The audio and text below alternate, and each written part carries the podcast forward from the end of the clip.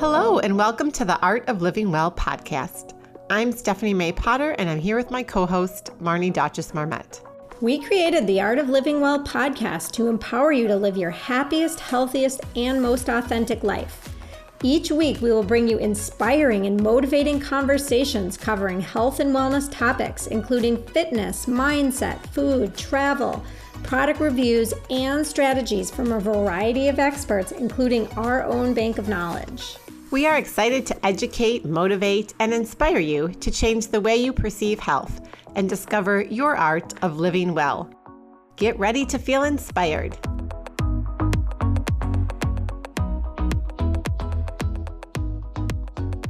Welcome to episode 11 of the Art of Living Well podcast. I'm Marnie Duchess Marmette, and I'm here with my co host, Stephanie May Potter.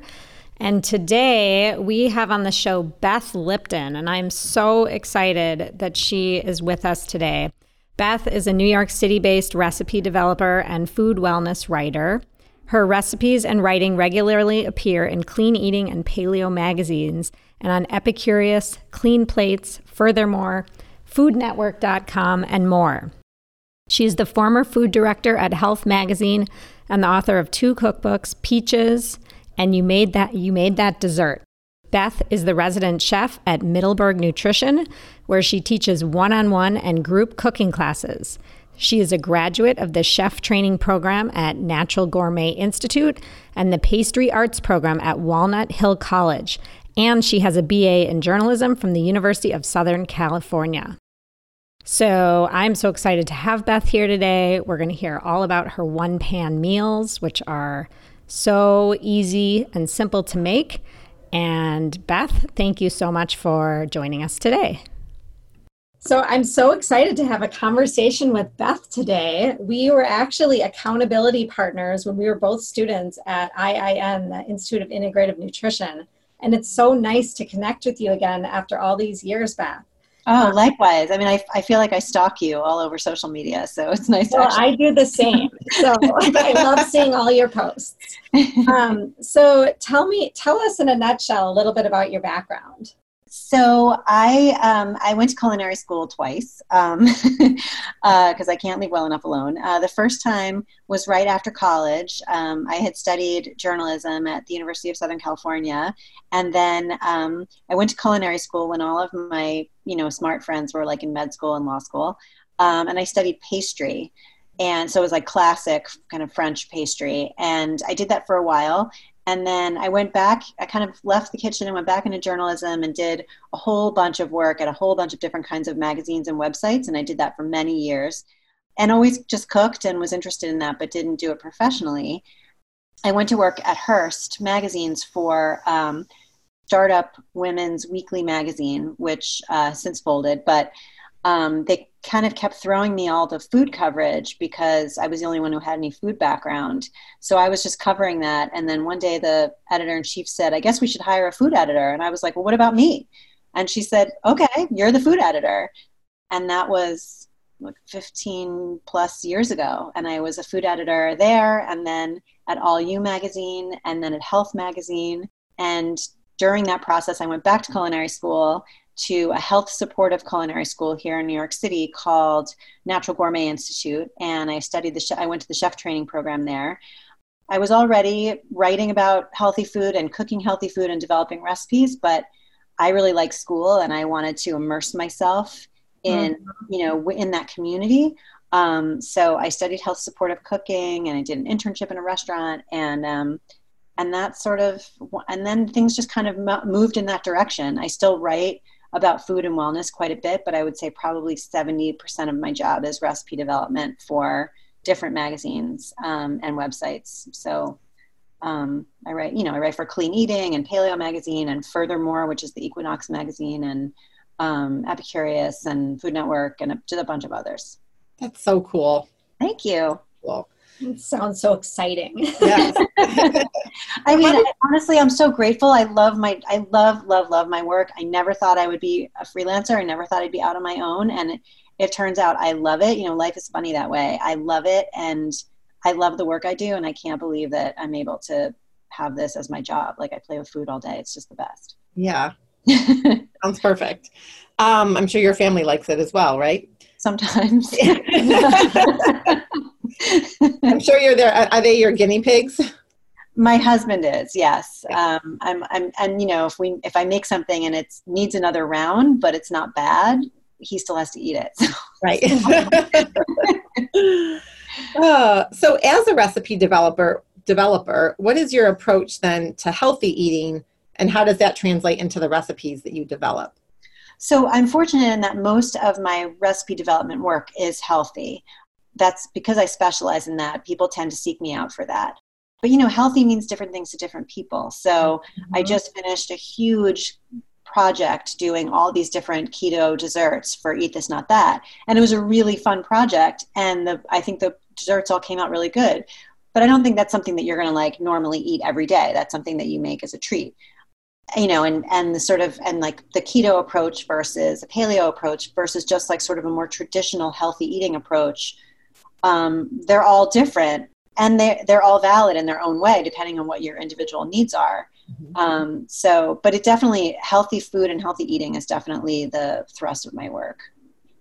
And how did the when you went back to IIN at what point i guess in your career as a recipe developer did you do that? And how maybe has that impacted or not uh, the recipes that you're developing? And just kind of like your overall approach to, to um, developing? So I went back. I went to IIN. Um, I was still at Health Magazine, and I had finished culinary school for the second time. And you know, I just I wanted I I was interested in coaching, and I was interested in the breadth of information that um, the IIN offered about all the different dietary approaches. Um, so I, I, found it, you know, really useful. It isn't. It doesn't so much play into my recipe development work as much as it plays into the rest of my writing around wellness. Mm-hmm. Um, I do write regular articles as well, um, and then also um, I work for one of the websites I work for is called Clean Plates, and I do a lot of work for them and have worked for them for several years. And the founder um, is also an IIN graduate, and you know the cool thing about Clean Plates is that the whole approach to all the articles and all the work that we do there, all the projects we do there, is that it comes from the IIN approach of bioindividuality. Mm-hmm. And I find most magazines and websites and stuff, they have a very specific point of view for the most part. Mm-hmm. Yeah. Um, Clean Plates is very open minded and very much about exploring and curiosity around health and about finding what works for you individually as opposed to saying, you should do this you know, it's like, well, have you thought about this? Have you thought about that? So I, I love the work I do at Clean Plates. I think Clean Plates is amazing and, um, and really unique. So my IIN background has really helped with that. So in terms of all these recipes you're developing, how do you think home cooking has changed in general? Are people cooking more at home? Is there a certain demand for different, like what kinds of recipes are in demand right now? Yeah, I mean, it's funny. In a lot of ways, home cooking is very much the same. In a lot of ways, home cooking is very different. So, the ways in which it is the same over the many years I've worked in um, like consumer magazines around food, um, and again, that's like, you know, over 15 years, is that we always want things to be quick and easy. We need them to be, right? Because we're all so busy and our lives are so full, especially if we have families and stuff. Um, you know, we work, we have kids, all the things that we do, we have, you know, partners and friends and hobbies and there's so many things going on you don't want to spend an hour and a half in the kitchen making dinner. Like that's just not realistic for most people. So quick and easy is definitely um, it, it has been and still remains something that people really want um, where things are different is, for one thing, there's become this. Um, there's a lot of I find a lot of tribalism around food. So you have to kind of you have to kind of pick a side, like you're you're plant based or you're paleo or you're this, you're that, and so there's a lot of demand now for recipes to to fall into one of those categories. And I find I'm hired a lot for you know some very sort of specific things um, like that. Um, but to me, the, the, most exciting change around food and demand and what people are looking for is that the food companies have to be much more accountable now to consumers um, in terms of what's in the food. So, um, and there have been studies on this that millennials in particular are very um, they really are expecting to know about not the origin of their food, how their food was raised, how it affects the environment, what all the individual ingredients are. Like that is, I think, really new to millennials, um, to that generation, and I think it it benefits everyone because quality of food to me is more important. If you you know you can pick a tribe and you can pick an eating style and you know you can switch around between them and maybe it matters and maybe it doesn't. But no matter what how you're eating the quality of your food really matters and when you have a whole group of consumers who are insisting upon knowing the origin and the quality of their food, that helps everybody. Which I yes. love that. I'm, I'm so mm-hmm. happy that's the way the world is going. yeah, yeah. And it, you can see it reflected in the products. I mean, just walk through the supermarket. Most people don't study food in the supermarket the way I do because I'm food I obsessed. we both, we, we both do. yeah but you know most people like you know that's just one one millionth of their day. So they're just kind of picking the brands and the products they want. But if you really you guys know if you study those packages you can see there's a lot more information. And even you know even the nutrition labels have changed for that reason. So exactly. i'm so excited about that. Yeah, it's a good thing. So tell us about you know i know you've written a couple of cookbooks. Tell us about those cookbooks and how they've evolved maybe with over the last 10 to 15 years um, and you know where people can find them as well. Um, I've written two cookbooks. Um, one one came out in 2009, um, and I always remember because I gave birth to that and my daughter the same year, um, not at the same time. But um, that one's called "You Made That Dessert," and the it's it's not healthy. It's straight up desserts, white flour, white sugar, all of that. But the idea behind it is that even if you can't cook at all, even if you have zero skills in the kitchen, you can't even boil water, you can open this book to any page and make any of the desserts because I explain everything in like minute detail so that there's no confusion. Because I found that a lot of cookbooks assume a certain background and I just looked around among my friends and a lot of them just didn't have, you know, they didn't grow up in the kitchen with their moms. They didn't or dads. Like there just wasn't that kind of um, that kind of like basic cooking information, but they wanted to sometimes make something. So the book was meant for that. And then a few years ago, I wrote another book about peaches. It's part of a series called Short Stack Editions. And they're these digest sized books that are all single subject. Um, so my subject was peaches, and it was so much fun. So there's I don't know 25 or so recipes in the book.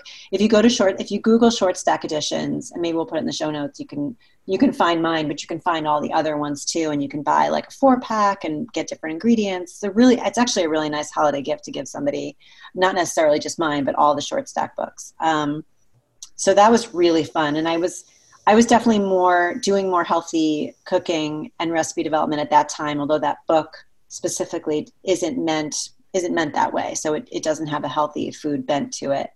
Um, and so those are the two books I've contributed to other books as well, but those are my two cookbooks.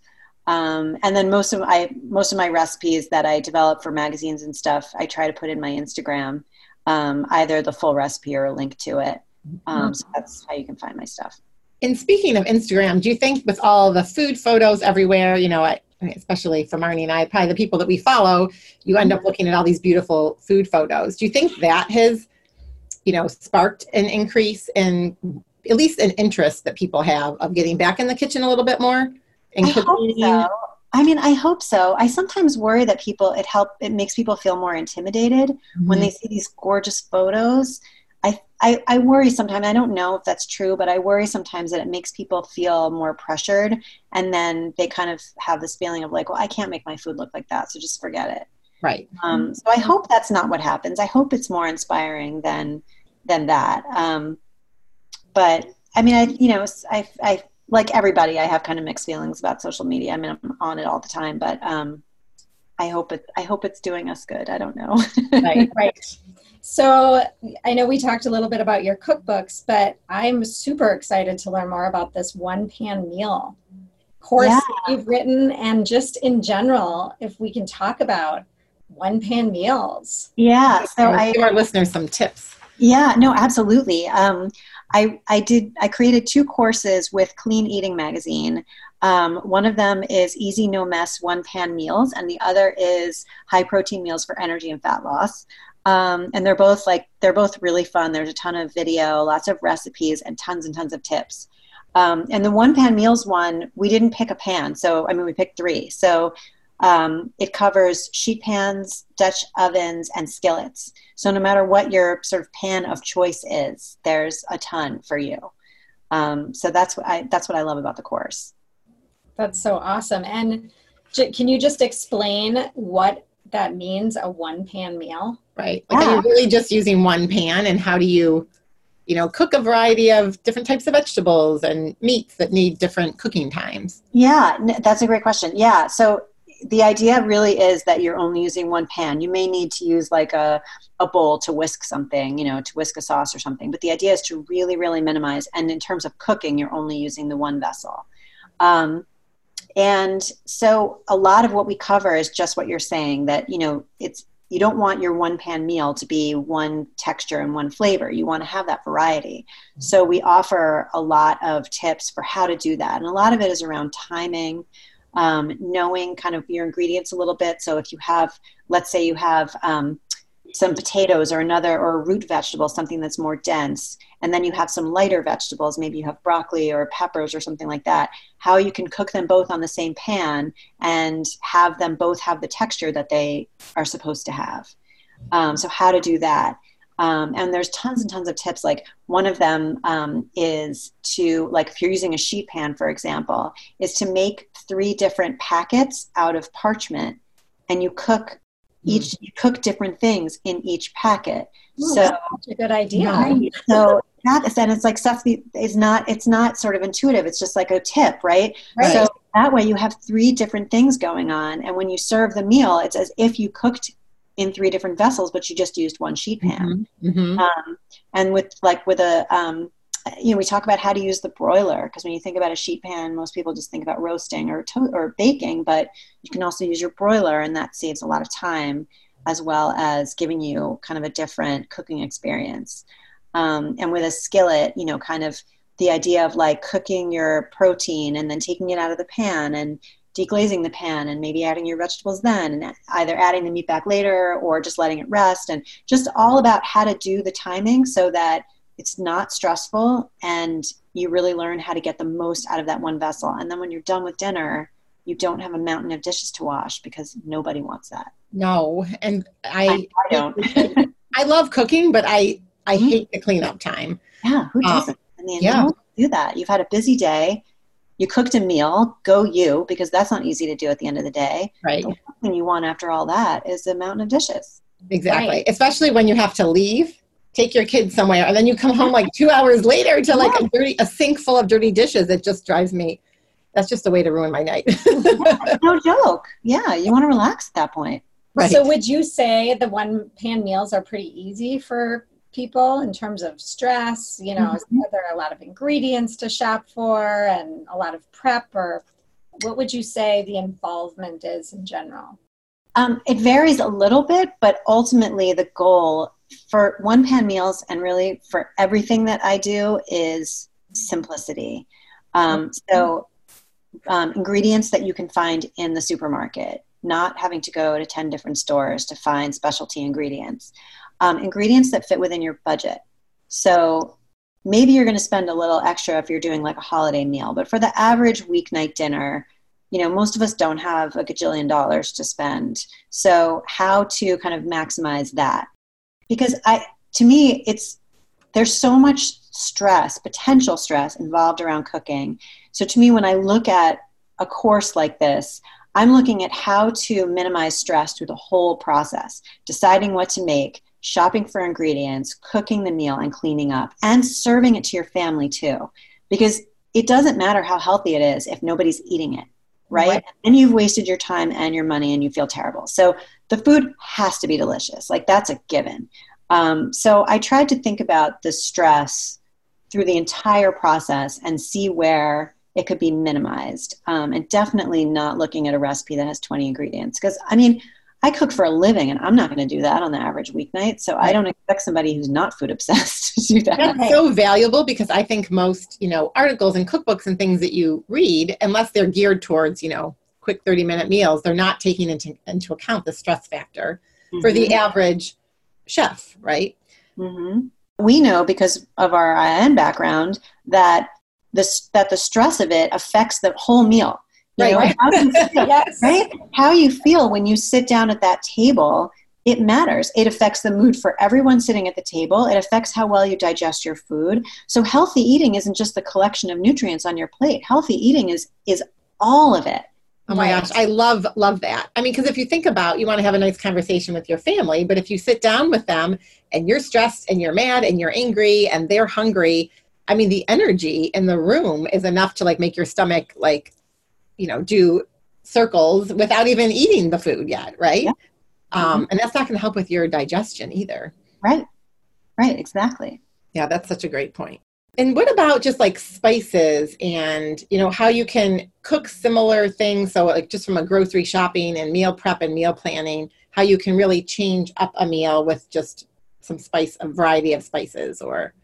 um, yeah, well, I mean spices and and fresh herbs too, but you know that's a little bit more loaded because they're perishable. But spices, I think, are such in in our sort of Western culture a very underutilized tool. So not only to change up the flavor of your food, but spices actually add a ton of nutrition to your food as well. It's like a gift from Mhm. nature, right? It makes your food taste better and it's better for you. Um, so what I always tell people to do is, especially if you're kind of cooking the same foods over and over again, which I know is something that people do. They either they buy food in bulk, you know, you go to like Costco or whatever, and you get a whole bunch of chicken, or you're dealing with people, you know, different people in your family who have different tastes, and they only like, you know, the whole collection of people at the table only likes these seven foods. so so part of managing that is making those foods um, fresh and new every time you serve them. Um, and one way to do that is with spices. And um, it's great to have a huge variety of spices in your spice cabinet if you have space for it and sort of the patience for it. Um, but I think also something to remember about spices: they don't go bad. They're not. They're not going to be bad for you, but they do lose their potency. Mm-hmm. So if you and you can tell right away, right? The the color fades and the aroma fades. So I mean, if you have a jar of a spice and you haven't used it since you moved into your house six years ago, throw it away. Right. Right. Toss it. If you think about it, just throw it away. Um, but if you're not sure, if it's been six months or a year and you're just not sure, all you have to do is open up that jar and look at it and smell it. And if it looks faded and it doesn't have a bright aroma, then it's it's no longer going to have the potency that you want.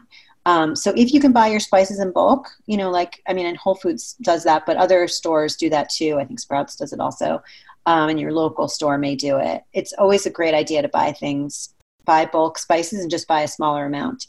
If you have a spice in your spice cabinet that you bought for some recipe and you don't even remember what it tastes like, I have been there. Um, I recommend sprinkling a little bit on something neutral, like scrambled eggs um, and just sort of relearning what that flavor is and then using it you know use it on your chicken use it on your broccoli or your potatoes or whatever kind of neutral food you have.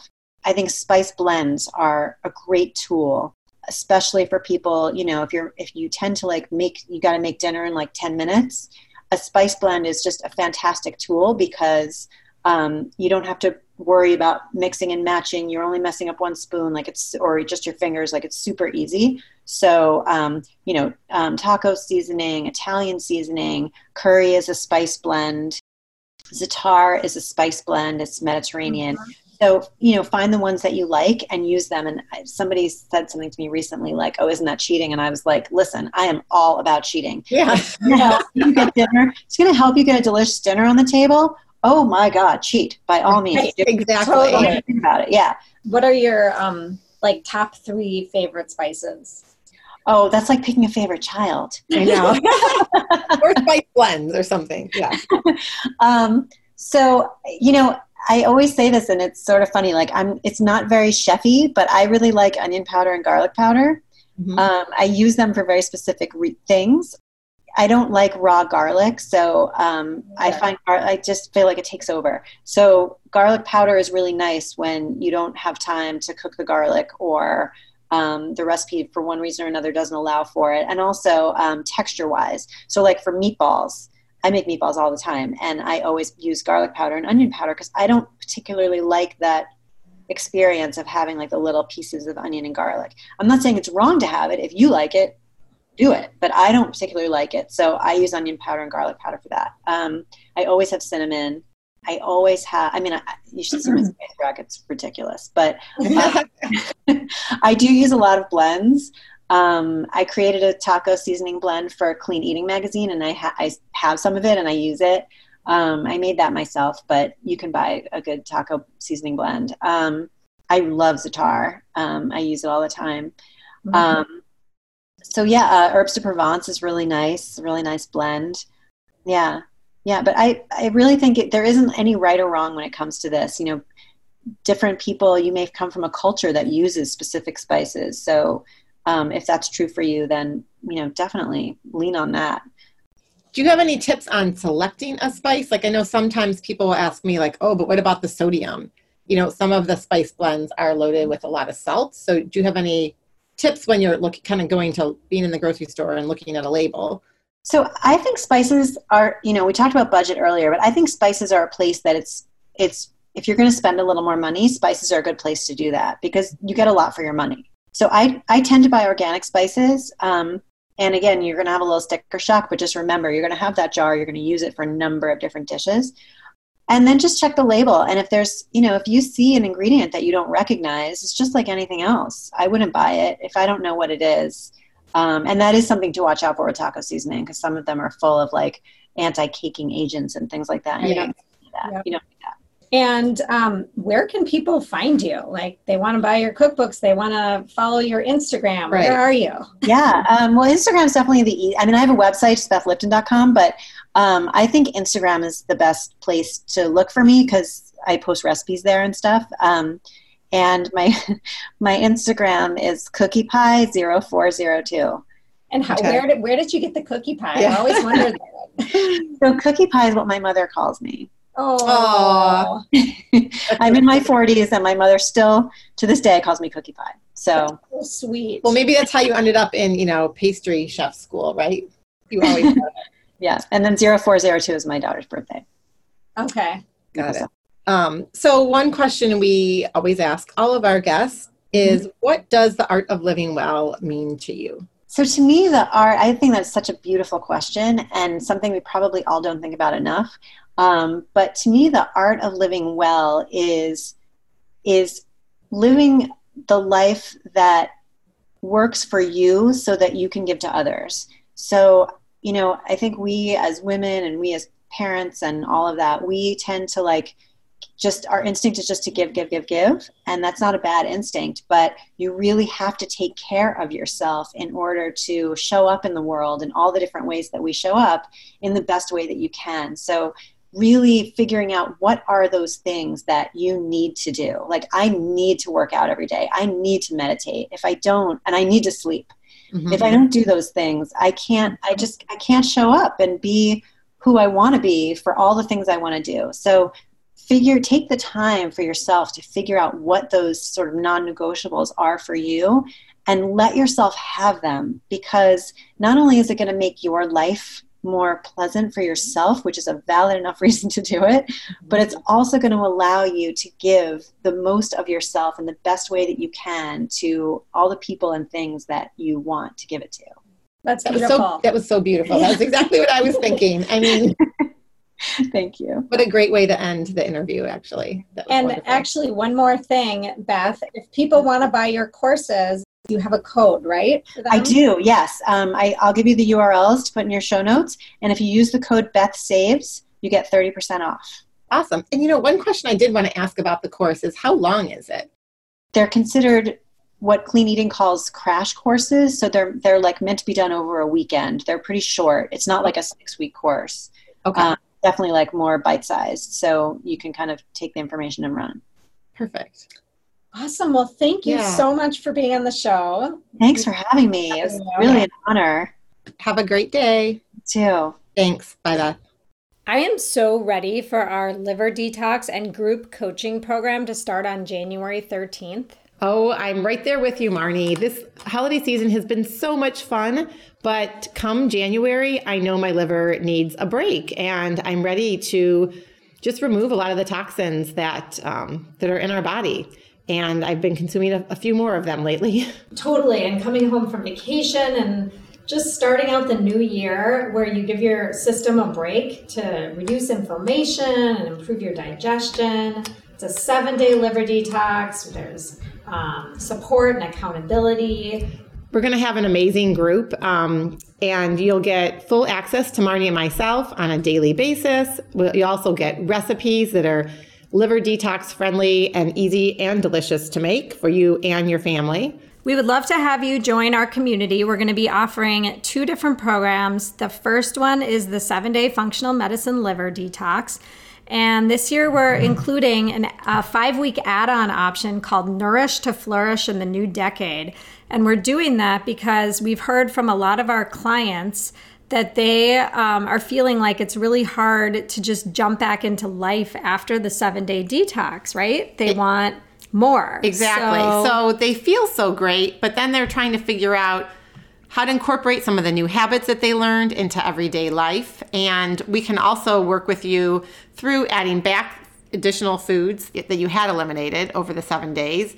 Help you navigate with that. We're going to offer weekly live video sessions. There's going to be private daily support for this community. And we're going to be covering topics, you know, mindset related, sleep, stress, and anxiety, and a whole host of other topics that um, will really help you dive in and hone in on maybe why you're making certain choices or you know a lot of us with the mindless eating we want to really dive in and focus on getting to the root of some of our behaviors and then empower you to shift your mindset so you can really start to incorporate these habits into your daily life exactly so if you want to sign up we'd love to have you join this amazing community go on over to theartoflivingwell.us backslash programs and you can get a lot of more detailed information. And certainly reach out to us if you have any questions. And we'd love to have you as part of our community. Happy New Year. Thank you so much for listening to the Art of Living Well podcast. We are so grateful that you joined us today. If you enjoyed this episode, please share it with a friend or anyone else you think may benefit from this information. We'd love for you to subscribe to our podcast, leave us a review, and tag the Art of Living Well podcast on social media. If you want more inspiration in between episodes, you can find us on social media at the Art of Living underscore well on Instagram and Facebook, where we will share snippets from our daily lives and our journey to living well.